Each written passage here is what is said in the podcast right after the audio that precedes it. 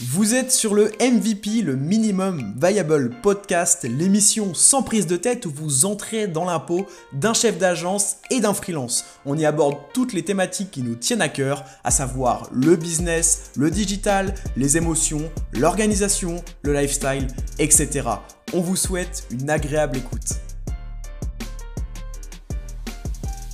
Et bonjour à tous, bienvenue sur le podcast M V P. Aujourd'hui, euh, je fais l'intro.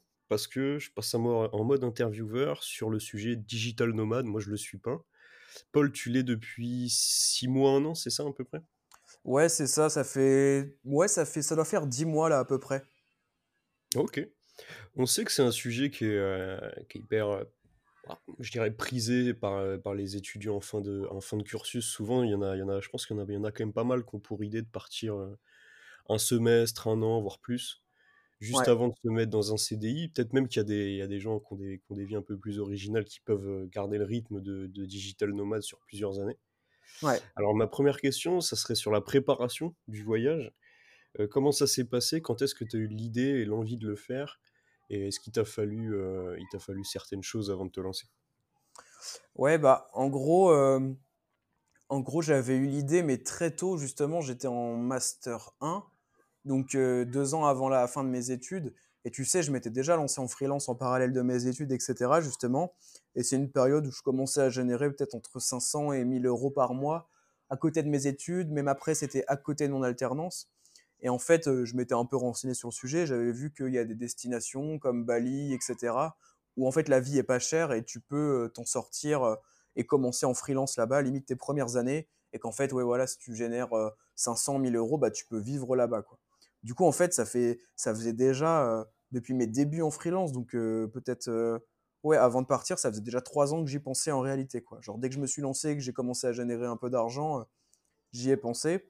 Et donc, du coup, euh, pour l'histoire, euh, ma copine voulait aussi voyager, mais euh, elle n'était pas digital nomade. Et donc, euh, elle, c'était plus euh, voyage euh, vraiment en full visite, quoi. Et elle voulait partir au Canada, euh, travailler dans des fermes et tout à la base. Et donc, euh, on a fait un peu un compromis entre moi qui voulais partir plutôt à Bali, elle au Canada.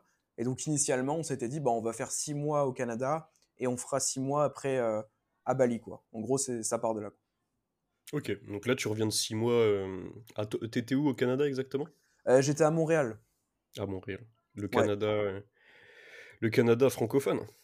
Ouais, c'est ça. C'est ça, vraiment francophone, avec euh, l'accent qui va bien et tout. Mais euh, franchement, c'était, c'était assez sympa, ouais. Ok, on reviendra sur, sur bah, Bali et, et, et Montréal juste après. Ouais.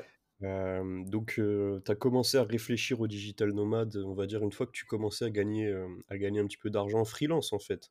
Ouais. Donc, il y avait un lien, je pense, qui s'est, une connexion qui s'est faite lorsque tu t'es dit, ok, je peux gagner, euh, entre guillemets, ma vie sans avoir à aller dans un bureau.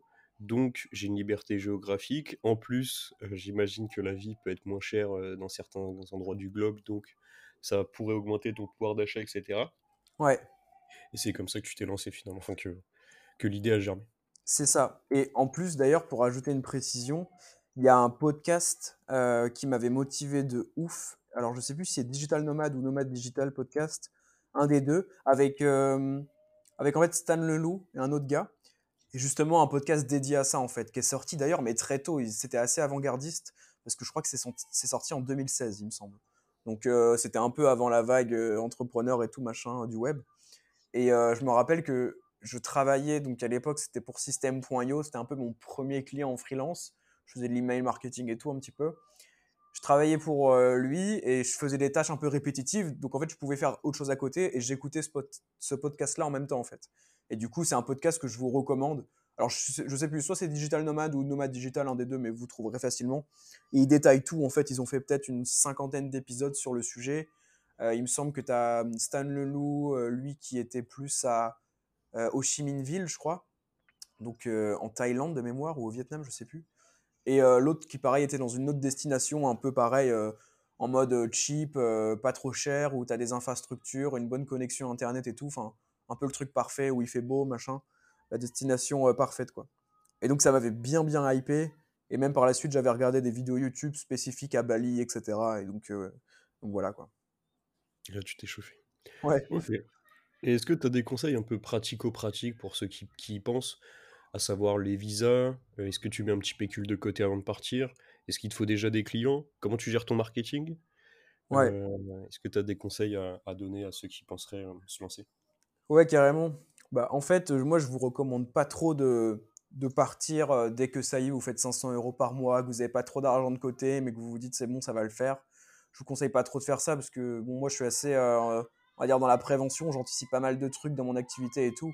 Et clairement, je pense que ça peut être une, une grosse source de stress, tu vois, de, de partir euh, et d'avoir rien de côté. Donc, euh, franchement, je ne sais pas combien avoir de côté à peu près, mais je dirais euh, peut-être euh, sécuriser... Euh, un an de, de, de, de coût de la vie quoi, là-bas, entre guillemets. Donc, euh, si vous allez, par exemple, euh, au Vietnam, où c'est vraiment pas très cher, bah, peut-être qu'un an là-bas, c'est même pas dix mille euros, quoi. Mais je vous conseille au moins d'avoir ça, histoire de se dire, euh, au cas où j'arrive là-bas, je peux rester euh, six mois, un an, vivre sur mes économies, et puis si ça marche pas, je rentre en France, ou je sais pas, quoi. Je rentre chez les parents, un truc comme ça. Donc, euh, là-dessus, oui, je pense que c'est essentiel d'avoir euh, déjà de l'argent de côté. C'est aussi essentiel d'avoir une activité qui est lancée avec des clients, limite mensuels et tout. Moi, je suis arrivé un peu dans la meilleure situation où, en fait, j'avais déjà tous mes clients, j'étais déjà un peu full. En plus, comme euh, je fais de la prestation S E O, bah, c'est du travail récurrent. C'est-à-dire que je savais que là, si j'avais cinq six clients euh, qui m'apportaient du chiffre d'affaires tous les mois, bah, il y en a peut-être euh, sur six mois, un qui allait partir, quoi. Enfin, ça dépend de, du, du taux de churn, comme on dit, que vous avez, mais... Euh, c'était assez stable comme truc, quoi. Donc, euh, ouais, le plus de stabilité possible. Et puis, évidemment, bah, si vous jugez que c'est utile, toujours euh, continuer à travailler votre acquisition client en parallèle et euh, votre visibilité, tout ce qui peut vous apporter une activité stable, en fait. Ok. Et du coup, au niveau des visas, comment ça se passe? Parce que c'était quand même sur des départs à plusieurs mois. Ouais. Alors, en fait, au niveau des visas, donc le Canada, c'est hyper bien pour ça. C'est que tu peux rester six mois euh, au Canada en touriste. Donc, c'est assez énorme euh, si tu compares à d'autres pays. En général, le visa touriste, on va dire que ça va de un mois à trois quatre mois grand max, quoi, sur les autres pays. Donc, en fait, le, le Canada, c'était hyper simple. Bah, après, tu te renseignes, hein, tu tapes euh, « quel visa Canada ?» Tu comprends qu'il te faut un visa touriste. Ensuite, tu vois les démarches, et cetera. C'est des demandes en ligne euh, souvent, donc c'est assez cool. Puis souvent, tu as besoin de papiers classiques, hein, euh, peut-être euh, ouais, numéro de passeport, euh, date d'arrivée, date de départ… Euh, la, la petite photo euh, au format qui va bien, et cetera. Mais ça se fait plutôt bien. Euh, après, bah, quand tu arrives dans le pays, tu passes la douane. Le seul truc, c'est que tu as certains pays qui peuvent te demander un billet retour. C'est-à-dire que euh, si tu as prévu de rester euh, deux mois à Bali, par exemple, eh ben, ils peuvent te dire euh, « Ok, bah, pour être sûr que vous partez bien euh, au bout de deux mois, euh, que vous partez de Bali, euh, eh ben, ouais, montrez-nous que vous avez un, un billet en fait, retour, où vous partez soit dans un autre pays ou quelque chose comme ça. » Donc euh, voilà, mais globalement, ça se fait bien et puis ça, ça dépend de chaque pays, quoi. En fait, euh, bien se renseigner sur Internet, comprendre quel visa euh, on doit avoir, euh, trouver les démarches pour avoir le visa et puis euh, suivre ça, quoi. Ok. Et est-ce que tu as des conseils à donner sur des critères de, de sélection de destination? Bah écoute, euh, donc, euh, moi, à la base, donc, le Canada, c'était plus euh, ma copine qui voulait parce que euh, bah, voilà, c'est quand même connu pour être un endroit où il y a beaucoup de nature, et cetera. Elle adore. Euh, où euh, aussi pareil les, la population est assez accueillante, bienveillante. C'était un peu les critères, mais du coup pour des critères vraiment cent pour cent nomade digital en mode freelance, bah, ça dépend où vous en êtes dans votre activité, mais par exemple le Canada c'est peut-être pas la meilleure première destination parce que la vie coûte assez cher. Donc euh, moi ce que je ferais c'est regarder peut-être le coût de la vie qui au final euh, bah, va beaucoup impacter euh, pourquoi pas votre rentabilité, quoi, surtout si vous commencez. Donc ça ça peut être un des facteurs les plus importants, en tout cas quand vous débutez.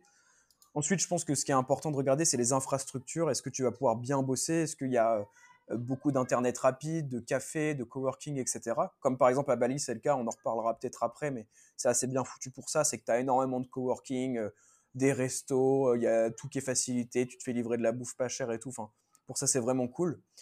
Et puis, bah, le troisième euh, critère, euh, je pense que c'est la météo. Euh, est-ce que vous supportez bien le chaud ou pas?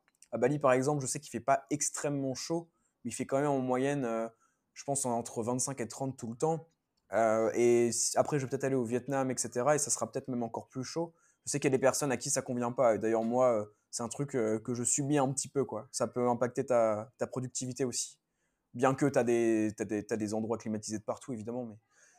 Euh, donc voilà. Et un truc, je pense, qui peut être cool à se renseigner aussi, bah, c'est les visites à faire. Forcément, parce que si t'es nomade digital, c'est pas que pour bosser, aller au sport ou je sais pas, c'est aussi pour avoir des trucs sympas à visiter, donc ce qu'il y a de la nature, des, peut-être, tu vois, à Bali, il y a pas mal de temples, par exemple, à visiter, c'est super joli. Euh, et puis, en dernier, un autre truc aussi, c'est euh, les locaux, en fait. Essayer de se renseigner sur comment sont les locaux. Par exemple, en, au Vietnam et en Thaïlande, c'est très connu qu'ils sont hyper accueillants, hyper sympas, tu vois. C'est, tout le monde qui est allé euh, me le dit, et cetera. Je pense que c'est un bon point, parce que, mine de rien, tu es quand même en contact pas mal avec les locaux, notamment dans les commerces, et cetera. Où là, par exemple, tu vois, on, on vit dans une guest house, donc en fait, c'est comme... Euh, des petits appartements, des petites chambres dans un truc commun, quoi, en gros. Bah, tu vois, c'est hyper cool d'avoir une relation sympa avec la propriétaire, euh, qu'elle soit cool et tout, quoi. Donc, je pense que c'est un peu, ouais, les points que je regarderai.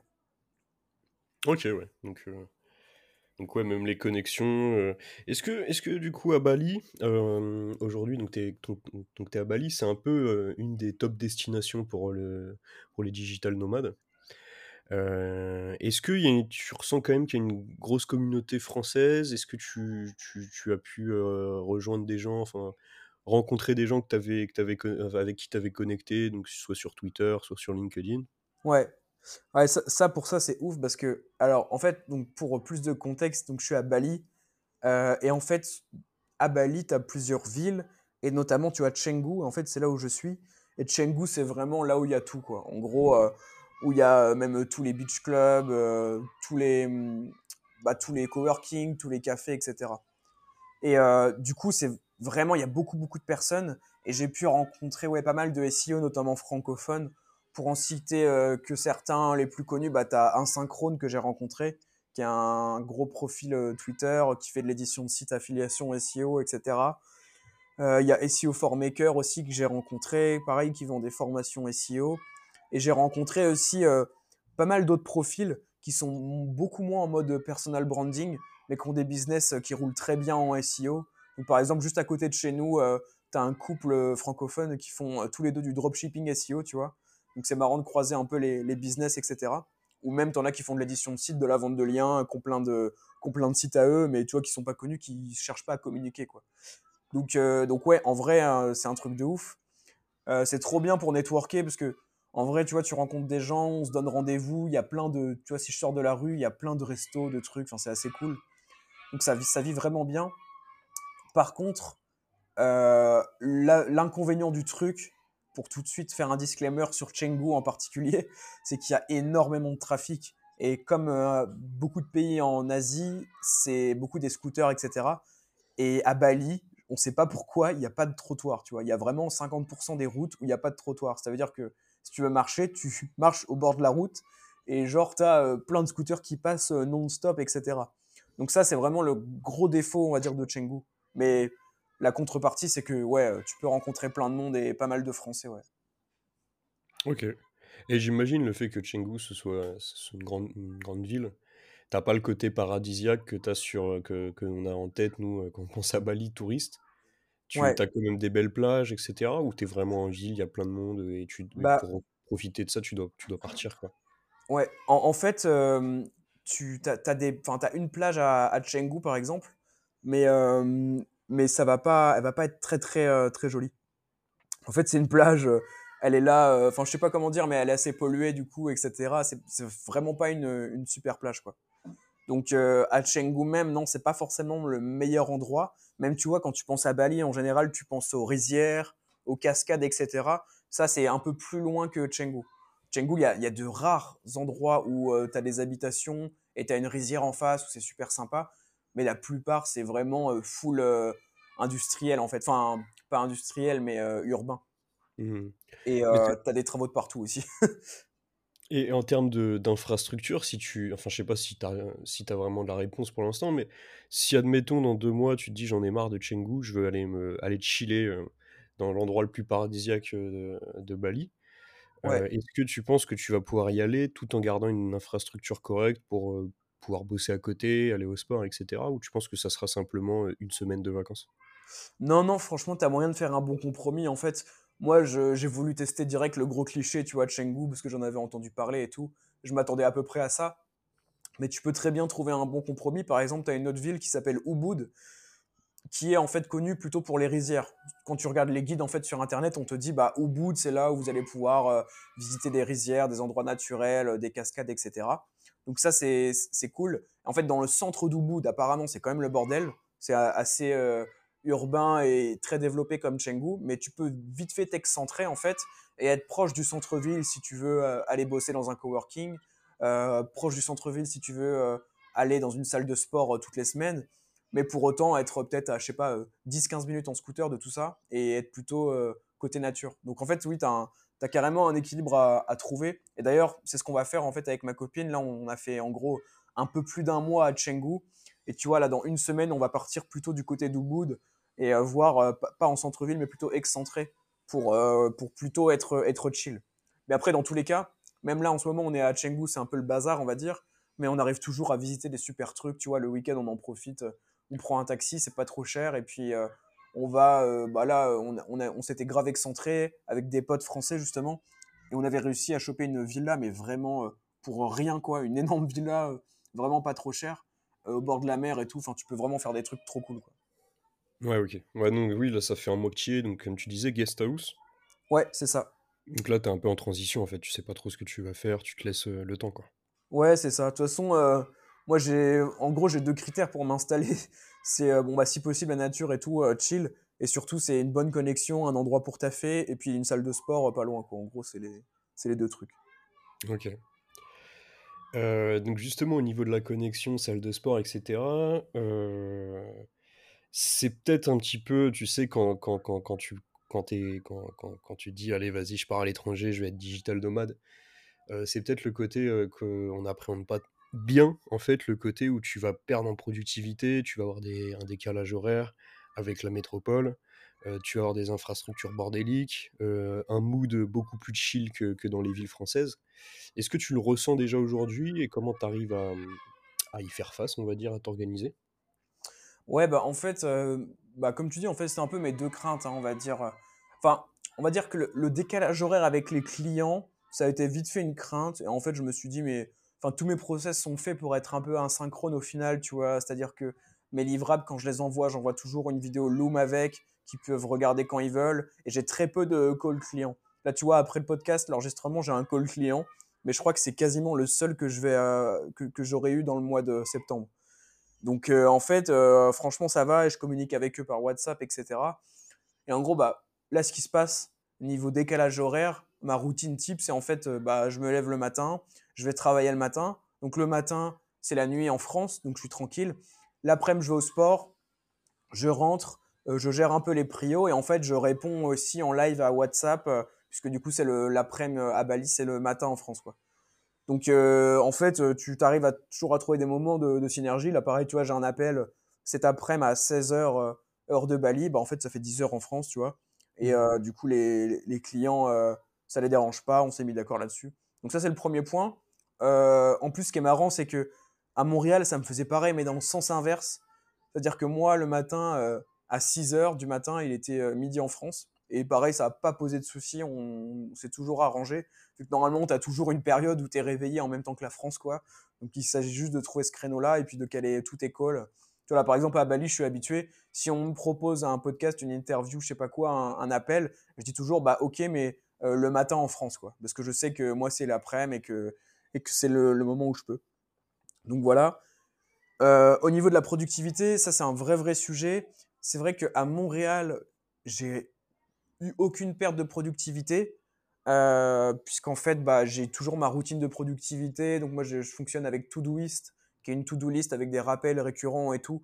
Donc je, enfin, je m'organise de manière à ce qu'en gros, le matin, j'arrive, je regarde ma to-do list de jour, je sais exactement ce que je dois faire et puis je le fais, quoi, en gros. Donc ça, ça s'exporte un peu partout, c'est bien. Euh, donc là-dessus, pas de problème. Par contre, c'est plutôt au niveau du cadre de travail que ça peut poser souci.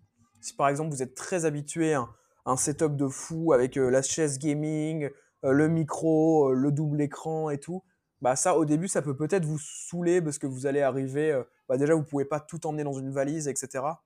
Euh, donc euh, vous avez, vous êtes obligé d'avoir un setup un peu minimaliste. Mais au final, moi, ça ne me dérange pas tant que ça, tu vois. Je, je pense que le, le niveau de confort, c'est un truc où tu t'habitues. Et il y en a euh, notamment Yubi Denzel qui disait dans un podcast, je crois qu'une fois que tu augmentes ton confort de vie, c'est très dur de revenir en arrière.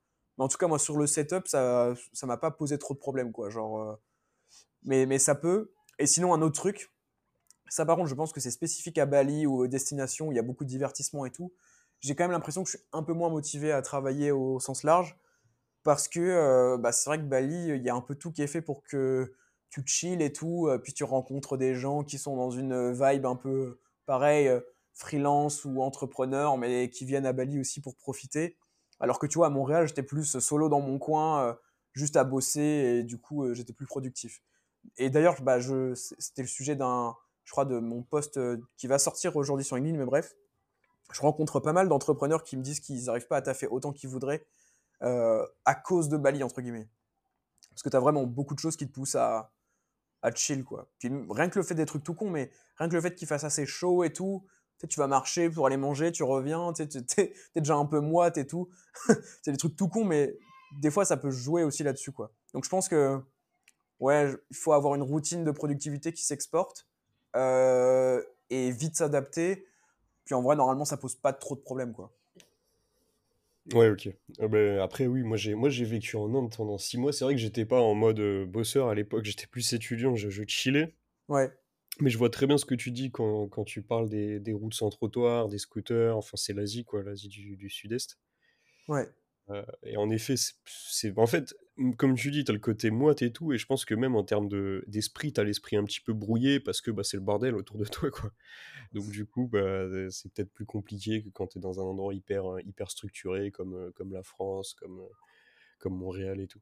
D'ailleurs, entre, ouais. euh, alors c'est encore, encore beaucoup trop tôt, je sais, mais je sais qu'aussi Montréal, c'était pas ton choix, c'était le choix de ta copine, mais ap- après, euh, après expérience, est-ce que, euh, bah déjà, est-ce que t'as kiffé euh, le Canada? Et est-ce que tu penses, même si ça fait qu'un mois que t'es à Bali, que bah, finalement, le Canada, c'était mieux que, le, mieux, mieux que Bali, ou l'inverse, ou en fait, c'est juste, ça n'a rien à voir, et puis... Euh... Bah, alors... En fait, c'est vraiment différent. Moi, je préfère Bali parce qu'en fait, c'est toujours l'idée que j'avais eue du nomadisme digital, c'est d'arriver dans un endroit limite fait pour les nomades digitaux, avec toutes les infrastructures, avec la communauté derrière, et cetera. Et euh, du coup, pour ça, je pense que je préfère vraiment Bali parce que Montréal, en réalité, c'est comme si j'étais pas à l'étranger. Parce que déjà, les gens, ils, ils parlent français, et rien que ça, c'est un détail tout con, mais tu te sens beaucoup moins euh, dépaysé, quoi. Euh... Même au niveau des bah, esthétiquement parlant, euh, architecture, environnement et tout, il n'y a pas énormément de différence avec la France, tu vois. Euh, donc en fait, moi je m'étais toujours dit j'ai envie de voyager pour vraiment euh, avoir une, une petite claque et tout.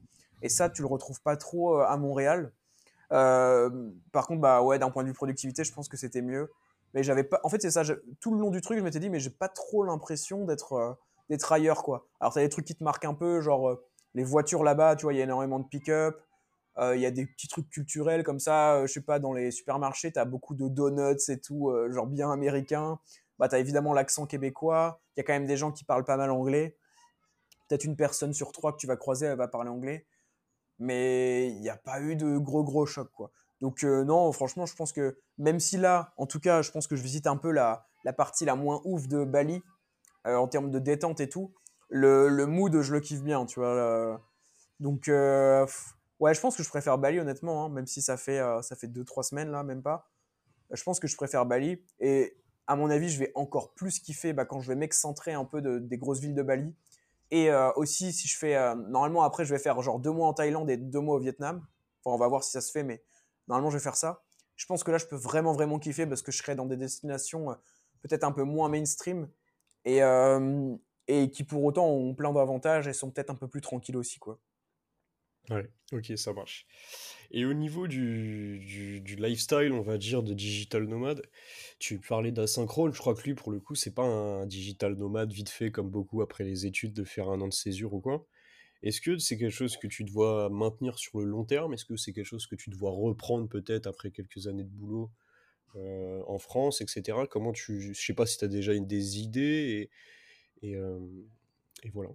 Ouais, ouais. Mais en fait, c'est hyper intéressant parce que c'est toute la question que je me pose actuellement et même qu'on se pose avec euh, ma copine. C'est que, bah, en fait, on s'était dit qu'on allait voyager un an et puis rentrer à, en gros au bout d'un an, quoi. D'ailleurs, c'est ce qu'on va faire. On va rentrer normalement euh, début mars. Et sachant qu'on est parti euh, fin février euh, deux mille vingt-trois, on va rentrer voilà, début mars deux mille vingt-quatre. Donc, ça fera un an. Et en fait, je sais pas du tout. En fait, je verrai bien ce que ça me fait de rentrer en France parce que en France, moi, je kiffe bien parce que j'ai mes potes. Euh, puis, euh, tu peux avoir facilement une bonne routine. Parce qu'en fait, tu, juste le fait de rester tout le temps au même endroit, en fait, pas forcément la France. Mais... Donc, ça me donne envie pour ça. D'un autre côté, c'est vrai que tu te dis, bah, j'ai un job qui me permet de visiter plein de pays et tout.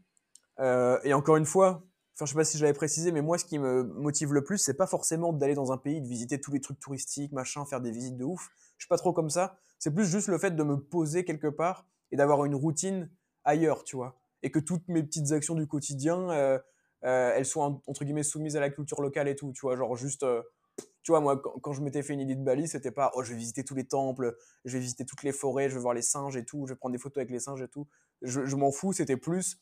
Je veux vivre dans une ville à Bali et avoir ma routine à Bali, euh, aller dans, tester les cafés là-bas, euh, tu vois, euh, les salles de sport là-bas. Enfin, c'est vraiment ça qui me botte, quoi. C'est peut-être un peu chelou, mais... Euh, et, euh, et du coup, ouais, euh, je pense que je me dirais... Euh, enfin, peut-être que je vais me dire, bah, en fait, euh, putain, j'ai tellement d'autres pays à voir. Ou alors, euh, je suis resté deux mois au Vietnam, j'ai trop kiffé le Vietnam. Je, m- je me verrais bien m'y installer euh, six mois, un an, quoi, si je peux, si les visas le permettent. Donc, euh, je sais pas. Parce que d'un, d'un autre côté, je sais que je suis dans une période de ma vie où voilà, je ne suis pas trop vieux, euh, je, enfin, je commence dans la vie active et tout, en freelance. C'est un peu le moment ou jamais euh, pour faire tout ça.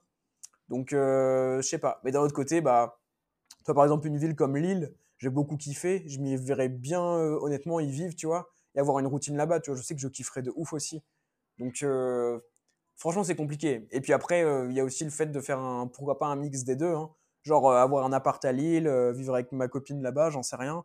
Et puis en fait, euh, bah, de temps en temps, euh, partir, je pense, au moins pour trois mois dans des, dans des destinations à droite à gauche. Euh, si financièrement je peux le faire, euh, ça peut être stylé aussi. Hein. Ouais. Bah moi, j'y pensais aussi de mon côté. Euh, après, c'est vrai que ça fait toujours un peu rêver, même quand, quand, quand tu es en France. C'est vrai que des fois, tu as un peu la routine, tu vois, tu as quand même des, a- des, des avantages. Mais t'as quand même le, le gros avantage de pouvoir construire quelque chose un peu plus sur le long terme, tu vois. Ouais. Typiquement, lancer une boîte, investir dans l'immobilier, euh, te poser, et cetera. C'est quelque chose que tu peux pas forcément faire quand t'es en mouvement. Après, euh, quand t'es en mouvement, bah voilà, t'as la liberté totale, le kiff, et je pense que t'as raison, le fait que tu sois jeune et que t'aies pas encore justement fait euh, l'action de, de, de soit de lancer une boîte, soit d'investir, et cetera. Justement, ça, ça te permet de de, de pas avoir des... des chaînes, euh, des chaînes à, à certains, enfin en France, quoi. Ouais. Mais moi, en tout cas, je me verrais bien à long terme. Alors après, on verra comment les choses évoluent. Mais euh, plutôt, tu sais, faire des deux mois euh, consécutifs ou trois mois consécutifs à l'étranger. Ouais. Euh, même si finalement, tu es implanté, et cetera, que tu as un boulot. Parce que justement, tu as réussi à, à structurer certaines choses, et cetera, que ça peut tourner un petit peu. Tu bosses en T T et, euh, et, tu, et tu vas te ressourcer un petit peu... Euh, pendant une période plutôt longue, tu vois, par rapport aux cinq semaines de congés payés, parce que tu bosses là-bas, quoi. Ouais, bah franchement, pour moi, ça peut être un très bon compromis, hein. Puis comme tu dis, rester deux trois mois, je pense que c'est parfait, parce que tu as quand même le temps de te poser et justement d'instaurer une routine de productivité, quoi. Que versus partir deux semaines, tu vois, en mode vraiment vacances, en fait, ça sert même à rien de commencer à travailler, autant faire deux semaines de full visite, quoi. Donc, euh, je pense que ça peut être un très bon truc. Et après, juste pour en revenir à ce que tu disais au début, moi, je suis quand même persuadé que tu peux monter un gros truc en étant nomade digital, euh, mais il faut être très bien organisé. Et puis surtout, bah, la règle numéro un, c'est de faire un, monter une boîte cent pour cent digitale, quoi. Donc, soit si tu es en mode euh, modèle agence, bah, full remote et tout, mais du coup, bon, je pense que ça peut avoir des inconvénients. Euh, ou juste, tu en as qui montent par exemple des SaaS, hein, et qui revendent ouais. ça euh, très cher, et, alors qu'ils sont en mode euh, full nomade digital, tu vois. En fait, je te dis ça parce que, par exemple, j'ai rencontré un gars là. Il taffe. Alors lui, il est, il est salarié en plus, donc ça c'est marrant. Il est salarié euh, pour une boîte ah, de S E O et leur bail c'est de montrer un gars, il taffe. Ouais.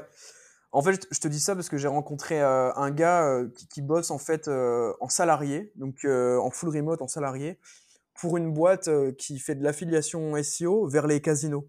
Donc bon, la thématique casino en S E O, on connaît, c'est hyper concurrentiel et ça rapporte beaucoup, beaucoup. Et en gros. Euh, Eux, ce qu'ils font, c'est qu'ils montent des sites comme ça, ils les monétisent avec de l'affiliation qui rapporte beaucoup, beaucoup. Et leur but, à la fin, c'est de les revendre. Et des sites de casino, ça peut se revendre très, très, très cher, quoi. Donc, en fait, rien ne t'empêche de faire pareil avec un business, pourquoi pas plus clean, tu vois, où tu montes un SaaS, un outil S E O, ou même, tout simplement, le truc le plus simple, vendre de la formation, hein. Genre, tu vois, des mecs bah, comme Insynchrone, par exemple, le gars, ça fait littéralement, ça fait plus de trois ans qu'il est à Bali, genre, c'est énorme, ou même quatre ans, je crois, il est arrivé en deux mille dix-huit. Euh, donc le gars il est là depuis très longtemps et tout son business il l'a fait, euh, il l'a fait ici. Alors C'est vrai que du coup, par contre, il est vraiment posé à Bali. Donc, euh, il ne fait pas des destinations à droite, à gauche tout le temps. Mais en tout cas, il est, en, il est, en, il est, il est complètement expat, quoi. Puis je pense que ouais, rien ne t'empêche de faire un gros truc, hein. Franchement, même en nomade digital, même en changeant de destination tous les trois mois, je pense que tant que tu fais un truc cent pour cent digital qui peut scale facilement, ça, ça peut être, tu peux vraiment faire des belles choses, hein. Ouais, cent pour cent. Je pense à un exemple euh, d'un gars, un, un ancien, un ancien de, de ma promo, enfin deux anciens de ma promo qui ont monté NewZine, je sais pas si tu connais, c'est une, une plateforme de, enfin c'est un gros SaaS en fait de signature. Ok, ouais. NewZine, et cetera. Oui, d'accord. Ils ont, voilà, ils ont, ils ont à peu près notre âge, et cetera. Et c'est vrai que pour le coup, ils ont un gros truc et euh, ils sont full, euh, full T T et, et nomades digital aussi. Ouais. Et je pense que ce qui fait quand même la diff, euh, ça va être la gestion des équipes, les, les fameuses. Euh, voilà, le fait d'avoir des gens qui, qui bossent avec toi, euh, c'est beaucoup plus compliqué, je pense, de gérer des salariés euh, à distance, en full, euh, en, alors en asynchrone en plus de ça, en distance. Ouais. Ça fait quand même beaucoup. Moi, je non, sais non, qu'en bah... l'agence, j'aurais beaucoup de mal euh, de, de, de travailler comme ça. Ouais. Malgré tout, il y a quand même des exemples, hein, CUDA, qui sont quand même... Bon, ils ne sont pas en mode, euh, en mode asynchrone, et je pense qu'ils ont des sacrés process, euh, et c'est des gros bosseurs, et cetera, quoi. Ouais. Mais ils sont full T T. Donc, même en modèle agence, qui est peut-être le modèle le plus exigeant en termes de relations, euh, management, et cetera, bah, tu as même des exemples qui fonctionnent très bien en full, euh, de ouf. Full T T, quoi. Bah... Et même en, en ça plus asynchrone, tu as Marc Copie, je crois, hein, qui sont en mode asynchrone aussi, euh, avec des employés un peu dans plusieurs pays, je crois, non? Ouais, mais eux, ils vont être, ils vont être sur un modèle SaaS, donc euh, ouais. C'est pareil, pour moi, c'est quand même beaucoup plus facile à gérer. Euh, ouais, mais tu dois euh, quand même manager de l'humain, quoi. Genre, ils ont des équipes et tout. Euh... Ouais, ils ont des équipes, mais euh, je veux dire, c'est, c'est quand même... Un, enfin, tu vois, le, la formation en ligne et le SaaS... c'est quand même des modèles qui, qui entre guillemets, qui, se, qui, s'autogénèrent, qui s'autogèrent, quoi. Les humains, ils sont là pour accélérer le projet, pas pour le maintenir. Ouais, c'est clair. Oui, je vois, oui, oui, effectivement. Alors que, moi, pour te dire, même les managers à l'agence, je, je vois, enfin, ils le savent, ils se disent, bah, quand on prend des postes de manager, manager euh, notre rôle, en, en, il va être plus important en physique. Euh, et donc, en fait, on a déjà une direction sur le T T. On sait que plus tu montes en management, et moins tu auras la possibilité de faire du T T, alors que ouais. Si tu veux vraiment être chill, tu peux décider d'être consultant, et je pense qu'à terme, tu pourras même être en full T T si tu es consultant, parce que tu n'as que ton portefeuille à gérer, tu vois. Un peu comme un freelance classique. Ouais, c'est clair. Bah non, mais ça, ça fait sens de ouf, hein. Ouais. Au top. Est-ce que tu voulais ajouter des choses un petit peu sur, sur ton expérience euh... Ou, bah euh... écoute, euh, franchement, euh, je pense qu'on a fait un bon petit tour, hein. Alors, c'est sûr que si on en discutait autour d'un verre pendant deux heures, euh, je te sortirais peut-être des anecdotes et tout, euh, en mode euh, ça fuserait un peu dans ma tête, mais là, je pense qu'on a fait un, au moins un bon bilan. Euh, toi, tu avais d'autres questions ou... Non, globalement, c'est les questions que je m'étais, euh, que je m'étais notées. Ok. Euh, bon, en tout cas, bah, kiffe bien du coup Bali. Là, t'as, t'as, j'imagine sur les, procha- les prochaines semaines, tu vas avoir pas mal de mouvements. Ouais, ouais, ouais bah, on va changer, de, changer d'appart. J'ai des potes qui arrivent aussi, donc ça risque d'être marrant. Euh, bah, dont Antoine Sarrazin que, que tu connais là, qui va arriver euh... bah, lui il arrive à la toute fin de, de Bali, il part avec nous après en Thaïlande pour euh, quelques semaines aussi, euh, et puis j'ai un autre pote qui va arriver là, donc euh, ça va être sympa. Disons que je vais pouvoir euh, profiter de l'aspect euh, fêtard de Chengdu avec eux, parce que tu me connais, je sors pas énormément, mais bon, euh, là ça va être l'occasion, quoi. Ok, bon bah ça marche. Régale-toi bien, Paul, passe une bonne semaine. Ouais, si merde, bah toi aussi. Et puis du coup, je te dis à la semaine prochaine. À la semaine prochaine.